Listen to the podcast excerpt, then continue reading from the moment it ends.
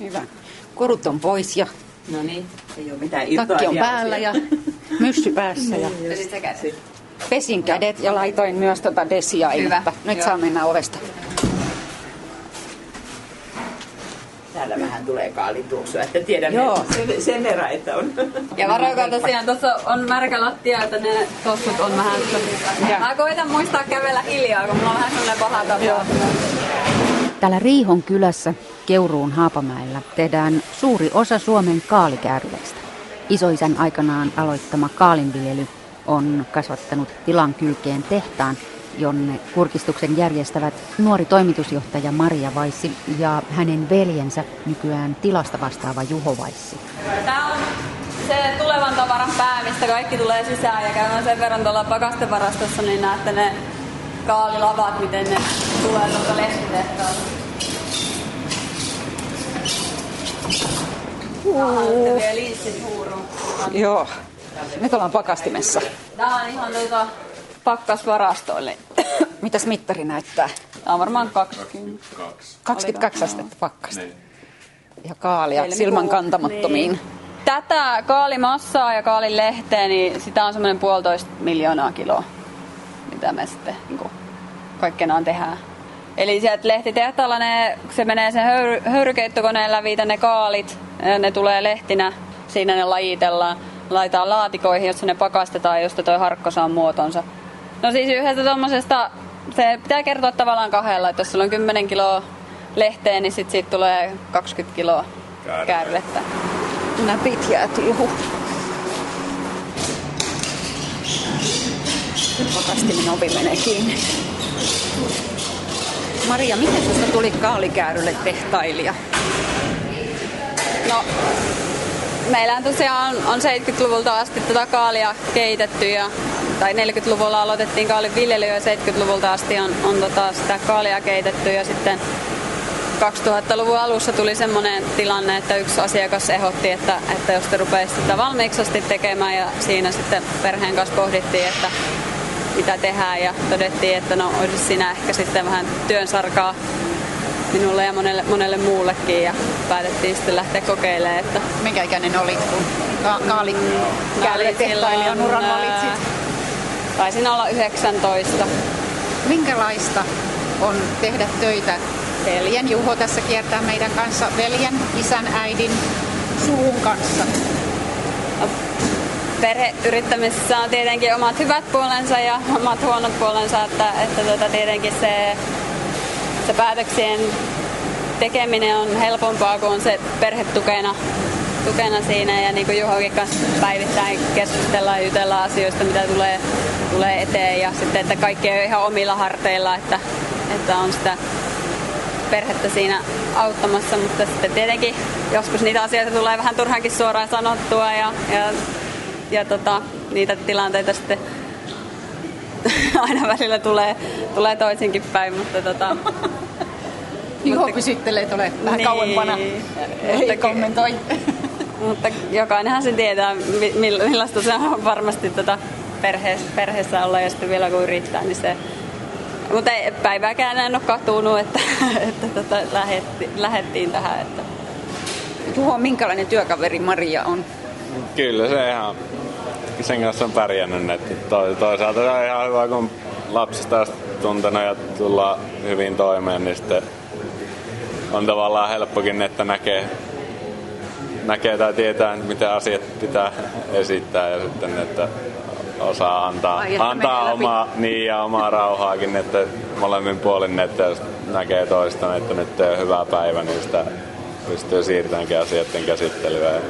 Että kyllähän se niinku haaste on, mitä Maria sanoi, että mitä asioita tulee sanottua suoremmin, mutta sitten taas se on ehkä toisaalta hyväkin, että, että niin ei jää sitten taakse kaihertaan. Että kyllä ihan hyvin ollaan tultu toimeen ja ei se homma pyörisi, jos et sä tulisi toimeen, toimeen tota, toisten kanssa. Että No Maria, sä oot toimitusjohtaja. Sullako on se viimeinen sana? Joo, tietyissä asioissa tietenkin, että, että on, mutta että kyllä niin hallituksella aika paljon, meidän perhe muodostaa myös yhtiöhallituksen, niin niin tietenkin siellä, siellä on hallituksen puheenjohtajalla sitten viimeinen sana, joka on isä, mutta tota, ja meillä on niin kuin omistus jakautunut sillä lailla, että kellä ei ole yli 50 prosenttia, että pakkokin niin kuin aina keskustella niistä asioista, mutta, mutta kyllähän mä niin tietenkin semmoiset juoksevat asiat ja päivittäiset asiat ja tiedottamiset ja kaikki semmoiset hoidaa, että siinä meillä se on viimeinen sana. Okei, jatketaan kierrosta. Lihakylmi on tällä hetkellä tyhjä, eli tänään tulee lihaa lisää. Öö, lihat tulee meille tuoreena. Tulee Jyväskylästä ja Nurmosta. Meillä tulee siirappi tämmöisessä tuhannen kilon konteissa, että me käytetään sinne 70 tonnia vuodessa siirappia. Samaan verran käyttää riisiä piirtein. 100 000 kiloa suurin piirtein riisiä. 100 000 kiloa Tuossa näkyy, me sanotaan näitä molliksi, näitä teräshaltaita, niin toi yksi, yksi molla on meillä on niinku yksi tuotantoerä, että siinä on paristaa kiloa massaa ja siitä tulee 400-500 kiloa kääryleitä. Massan valmistajat tekee ne ei taida yhtään päivää olla, että pystyisi yhdellä reseptillä ajan, että monia eri reseptejä niin sitten merkkaa tuohon päälle, että minkä, minkä firman massaa se on ja monenko aikaan se on tehty ja että tuotannossa tiedetään ottaa aina se ensimmäiseksi tehty massa käyttöön. Mitä, eikö kaalikääryleet ole kaalikääryleitä? Mitä tarkoittaa eri reseptit? eri reseptit, että on liha, kasvissieni, kääryleet, ne on ne päälajit ja sitten on tota, meidän asiakkailla on monilla omia reseptejä tai sitten me ollaan kehitetty asiakkaille oman tyyppisiä reseptejä, että niissä on hyvin erilaisia makuuvariaatioita. Mut Juho, kerro vielä se tarina kaalikääryleen synnystä. Ruotsin kuningas oli Karl Gustav, kun oli sotaretkillä Turkissa ja sitten tota, loppu rahat ja jäi siellä turkkilaisten ylläpidon armoille ja sitten kun ja hävisikö se vielä jonkun taistelun siellä niille ja sitten kun turkkilaiset palautti Kustavta takaisin Ruotsiin, ne turkkilaiset saattajat sitten halusi siellä viinilehtikääryleitä ja ei ollut Ruotsissa viinilehtiä, niin ruotsalaiset kehitti sitten kaalikääryleen turkkilaisia varten ja siitä se on sitten lähtenyt leviämään Suomeen ja Saksaan ja Baltian maihin ja Venäjälle minkälainen tai on... näin ainakin tarina kertoo. Niin, no ei se mitään, kato, ei kannata faktoilla ruveta ikinä pilaamaan hyviä tarinoita, mutta minkälainen on suomalainen kaalikäärme, Maria? Suomalainen kaalikäärle on aika semmoinen makeahko, että siirappia on monesti siellä täytteen sisällä ja sitten, sitten päällä tumma paistopinta. Ja tota, maku on yleensä, että siellä on sitten mausteena käytetty meiramia ja, ja tyyppistä. Että... No maistuuko Maria sulle kaalikäärylle vielä? Joo, että kyllä tietenkin maistellaan uusia tuotteita ja jos ei ole eväitä muistanut ottaa mukaan, niin, niin täytyy sitten käydä aistinvaraisesta arviointiboksista hakemassa niitä. Ja, ja tota, mutta joskus saattaa mennä sitten useampi viikkokin, että en syö. Että... Täällä kävellä kaalikäärylle kärryjen välistä valmiiksi rasioissa. Aha, täällä kootaan. Maria, mitä tässä tapahtuu? Tässä pyörii pöytä ja ihmisiä ympärillä kovasti. Tässä tapahtuu itse se käärintä, eli, eli toi massan annostelija annostelee noita massapaloja pöytään ja sitten siitä otetaan lehtiä ja kääritään se suoraan vuokaan ja sen jälkeen vuoka menee, menee sitten tuonne liemitykseen ja paistohäkkiin. Ja... Eli tässä pyörii tämmöinen rengas ja siinä on näitä kaalilehtiä ja siinä on näitä massapaloja. Mm. Pitääkö näitä punnita kaiken aikaa? Joo, meillä on tarkistuspunnituksia, että massapalan painoa vahditaan, että, että se pysyy suurin piirtein samana ja samoin kuin sitten kun otetaan lehtihäkkiä, niin siitä katsotaan, että minkä painosta se lehti on, niin osataan sitten vähän säätää. Mutta kaalissa on ihan eri kokoisia lehtiä. No meillä ne on, on tota, tuolla lehtitehtaalla niin ne on leikattu samankokoisiksi, eli, eli siellä on oma systeeminsä siihen, että saadaan siitä lehdestä ta- mahdollisimman tasakokoinen ja tasapainoinen, jotta sitten se kaalikäärylle saataisiin sopivan painoiseksi, eli ei olisi sitä, että olisi yhdessä kääryleessä hirveän pieni massapala ja hirveän iso lehti ja toisessa taas toista päin. Mitä yksi kaalikäärylle painaa? Meillä on suurin piirtein, pyritään saamaan se paiston jälkeen, että se olisi 100 grammaa. Tässä on, hääräilee kymmenkunta ihmistä valkoisissa asuissa, myssyissä ja tämä pyörii tämä rengas tässä koko ajan. Ari Riihinen, saanko mä häiritä? Joo, joo. montako käärylettä yhden työvuoron aikana kääräset? Nyt tuli vaikea kysymys, mutta tuota, niin, tavoite on joku semmoinen 20 kiloa per tunti suurin piirtein. Tämä rengas pyörii tässä koko ajan ja tässä on näitä kaalilehtiä ja sitten näitä täytteitä. Onko tämä semmoinen, joka tulee uniinkin pyörimään? Ei tuo uniin pyörimään, mutta joskus saattaa olla sille, että tämä tämmöinen tasainen pyörivä liike, niin se alkaa vähän unettamaan.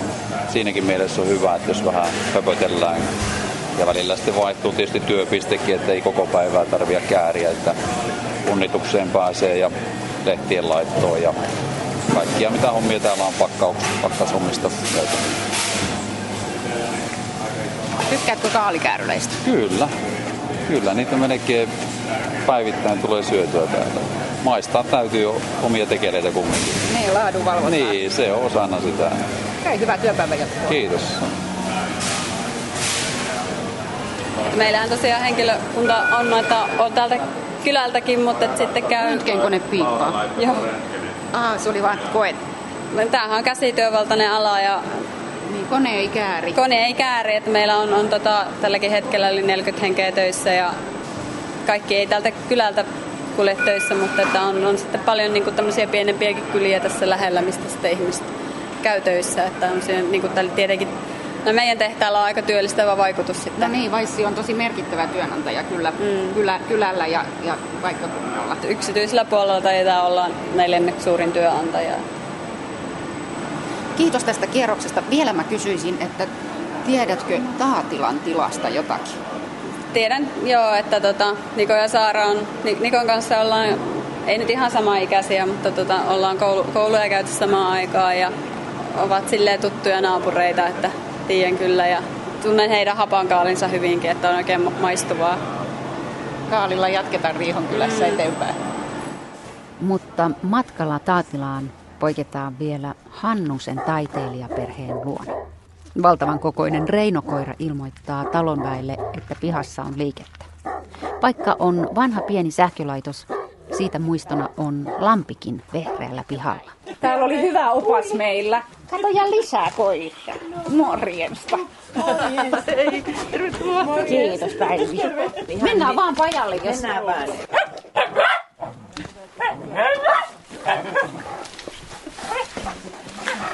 Tultiin katsoa, se oli muuten pääsiäinen 96. Todettiin, että juu kyllä, hieno, ihan se on upea paikka. Sitten mun vanhemmat muutti tähän, kunnes osti kyliltä sen kämpän ja 99 ja sitten me tietenkin tultiin heti vuokralle. Kunnes sitten saatiin omaksi. Katimo on touhunut nämä työpajat ja muut. Niin. Työpaja eli atelier. Niin. tämmöisessä kunnossa. Täällä vissiin joku, joku tekee jotakin. niin. sotkee. No te olette molemmat taiteilijoita. Juu. Kankaanpään taidekoulussa tutustuttiin silloin aikoinaan. Ai jaa. Joskus 90-luvun alussa. Mitähän se mahtoi olla? Juu.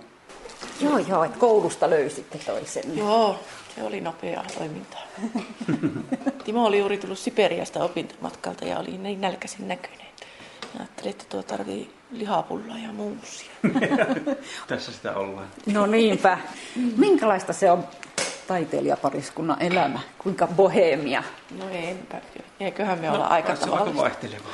No vaihtelevaa, niin. Joo. Mutta ei mä usko, että se nyt niin kovin kummusempaa niin. kumuillakaan.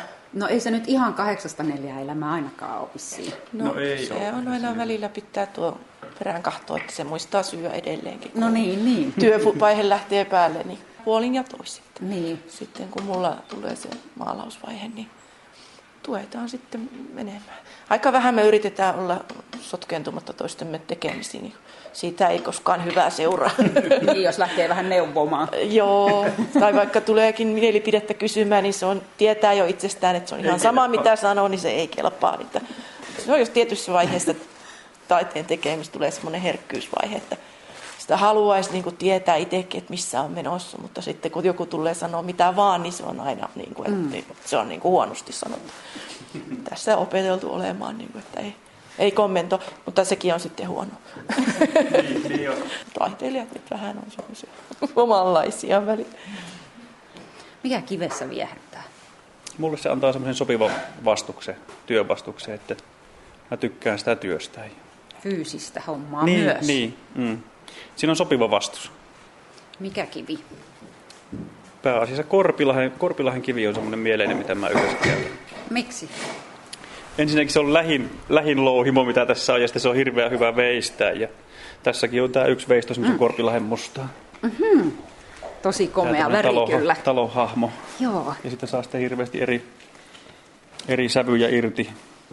Niin kuin tuolla ulkona on yksi veisto, niin siellä näkyy kiilotettua pintaa sitten ja siitä lähtee paljon erilaisia sävyjä ja pintoja erilaisia paljon saa, riippuen työstötavasta. Niin, no Timo, esittele muutama työväline, mitkä on semmoisia Jahas, niitä on niin paljon. olennaisen keskeisiä tai Täällä on timanttiteriä, millä sahataan graniittia ja hiotaan ja muotoillaan. Näitä on hirveästi erilaisia leikkuu- ja hiomateria ja porakoneita on. Täällä on timanttipori ja sitten on ihan nuo käsitaltat ja hakkurit, paineilmahakkurit.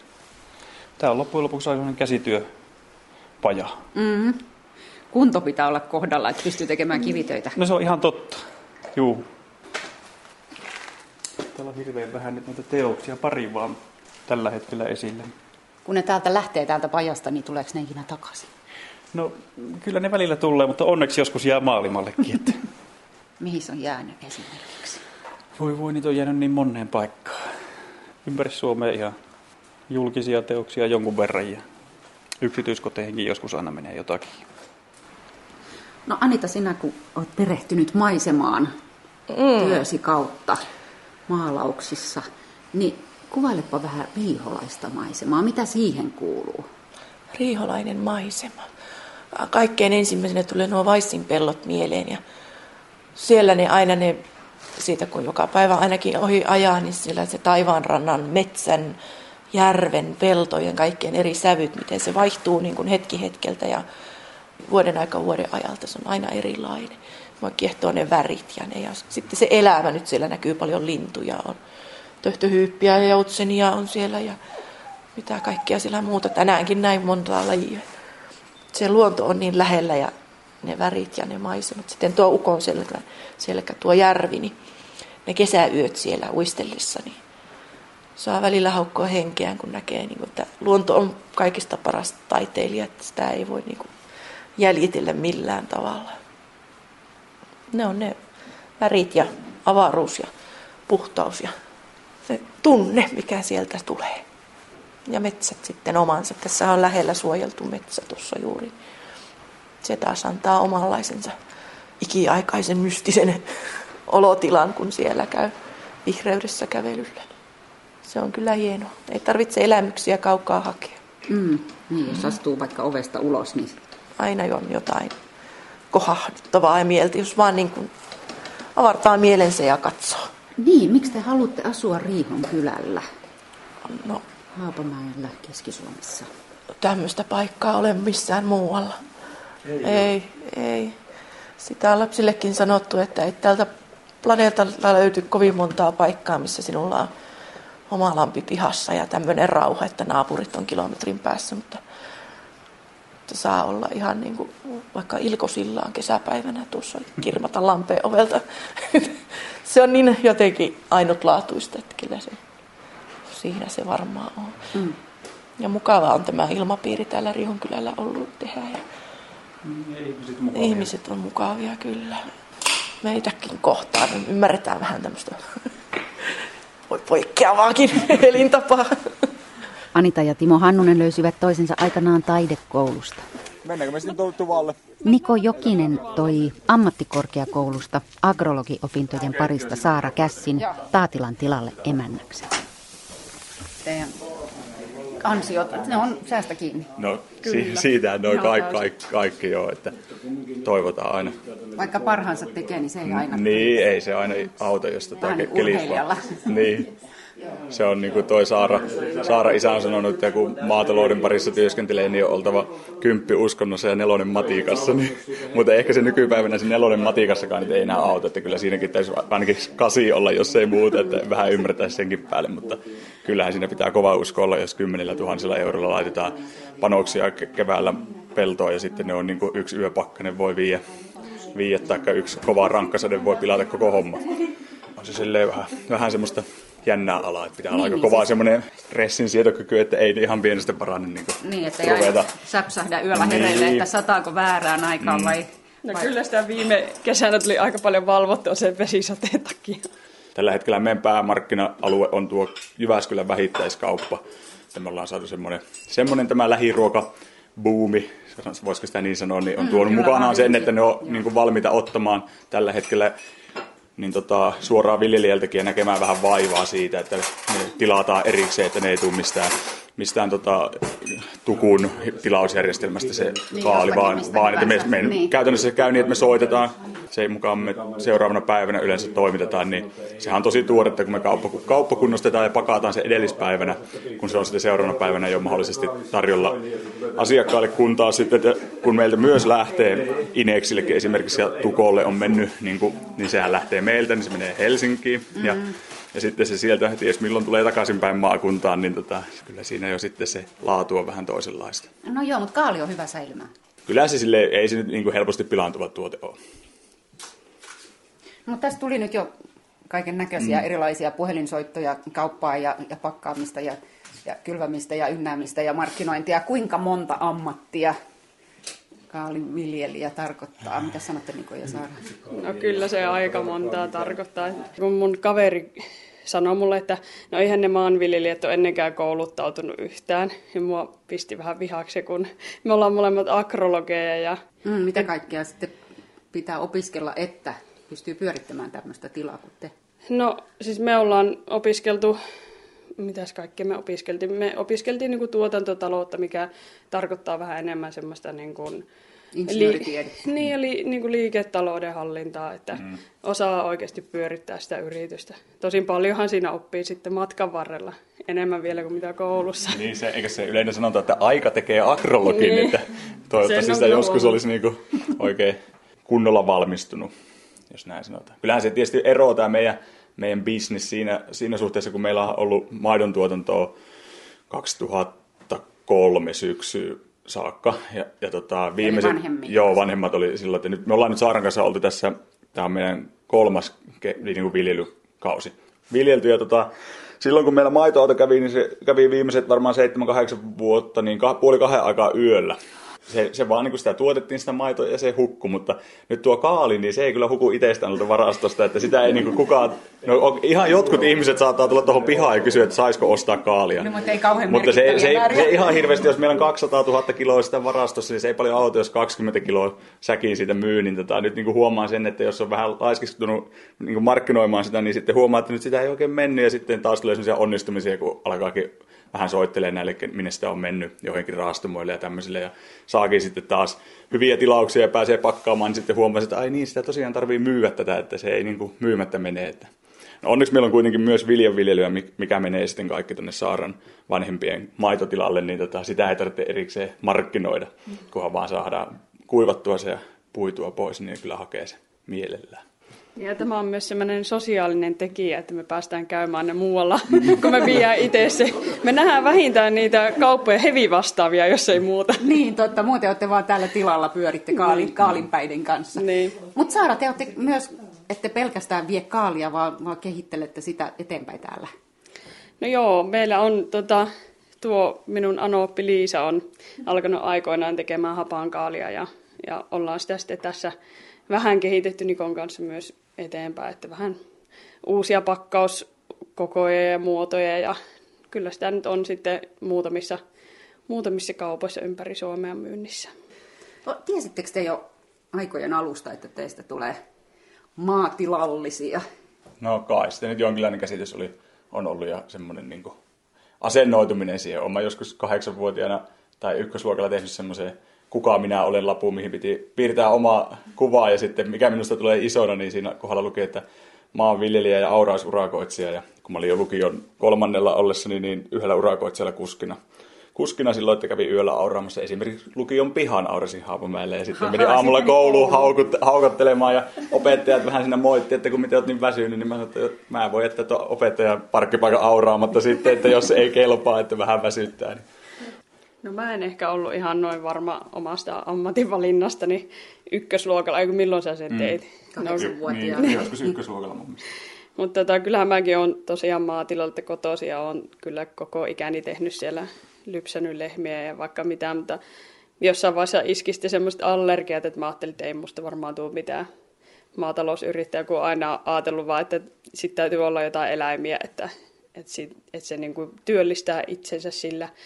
Mutta sitten tota, tuolla Ilmajoella agrologikoulussa ollessa niin muuttui vähän nämä suunnitelmat. Että... Niin, siis niin sun piti etsiä sellaista kumppania, joka lähtee sun kanssa pyörittämään. No kyllähän se tietysti tässä niin, yksi aika lailla, lisää niin hakuun. aika lailla kaiken A ja O on tässä, kun me nyt ollaan niin kuin, se ei ole kyllä niin kuin yhtään liioiteltu, jos 24-7 ollaan yhdessä ja yritetään yhdessä. Ja, no pääosin harrastuksetkin on yhteisiä, että koko ajan ollaan niin kuin, toistensa kanssa, niin pitää sinne jokseenkin viihtyä sitten. Ja sitten kun pitäisi kuitenkin vielä niin kuin, tulla toimeen niin siviilielämässä ja sitten myös yrittäjänä, että yrittäjäpariskunta. Joskus kun ajattelee, että jos kaksi kaksi niin kuin ihan toisesta perheestä olevaa perustaa yhdessä yrityksen, niillä voi mennä sukset ristiin niin kuin se, ettei ole vaan, ei pysty yrittämään yhdessä, mutta pitäisi vähän niin kuin kaikki hommat mm. pystyä tekemään yhdessä, niin, niin kyllähän se välillä vaatii. yritys ja mm. ammatti ja koti. Ja... Oikein nauratti viime kesänä, kun oli kesälomien jälkeen radiouutisissa ja paljon puhuttiin siitä, miten avioerot lisääntyy kesälomien jälkeen, kun ihmiset on kolme viikkoa pariskunnat molemmat kotona, niin sitten mennään jo neljännellä viikolla laittaa avioeropaperit vireille, niin sitä vaan huvitti, että kävisikö meille niin, että jos me oltaisiin kolme viikkoa erossa, niin pitäisi sitten erota. No ehkä ei. Onhan meillä ihan hyvä malli, esimerkki molemmista perheistä, että ihan hyvin sitä pärjää pariskuntayrittäjänäkin. Pystyy jakamaan työ ja, ja kodin. Te olette tuoreita maatalousyrittäjiä. Tästä ajattelette siitä, kun tässä nyt muutaman vuosikymmenen tilaa pyöritätte, niin kallako mennään? Eiköhän me siinä pääosin pysytä. Välillä on aina mietitty vähän, että voisiko olla joku muukin erikoiskasvi, mutta mitä sitä vaihtaa, tai sillä tavalla, että kyllä se on tuo, minkä nyt osaa, niin mennään nyt sillä ja koitetaan vaan saada siitä kaikki hyöty irti, että kyllä se ihan hyvä, hyvä tuote on. Vaatii tietysti paljon työ, käsityötä, mutta siinä on myös sitä mahdollisuutta sitten näillä omilla innovaatioilla vähän sen niin kuin saada kilpailuetua muihin toimijoihin näihin niin kuin nosto, nostohommassakin, jos pystyy sitä nopeuttaa ja helpottamaan, kun se on pääosin käsin leikataan puukolla verrattuna jo esimerkiksi perunaa ja porkkanaa, mitä nostetaan valtavilla nostokoneilla, vaan vetään penkit ylös. Ja kaali, ei, kaali voi kyllä nostaa, vaikka, vaikka millään koneella päästäisi, mutta se ei kyllä säily sitten viikkoa pisempään, että se on tosi hellävaroin käsiteltävä. Se on niin kuin vähän verrattavissa kananmunaa, että sitä ei saa kyllä heittää eikä kolhia yhtään, jos se aiotaan, että se vappuu asti. Mm, käsityöksi. Mm, jos käsityötä paljon. Ja tota, me ollaan tosiaan kolmatta vuotta tässä pyöritetään tätä, että ei me vielä täydellisiä kaaliviljelijöitä olla.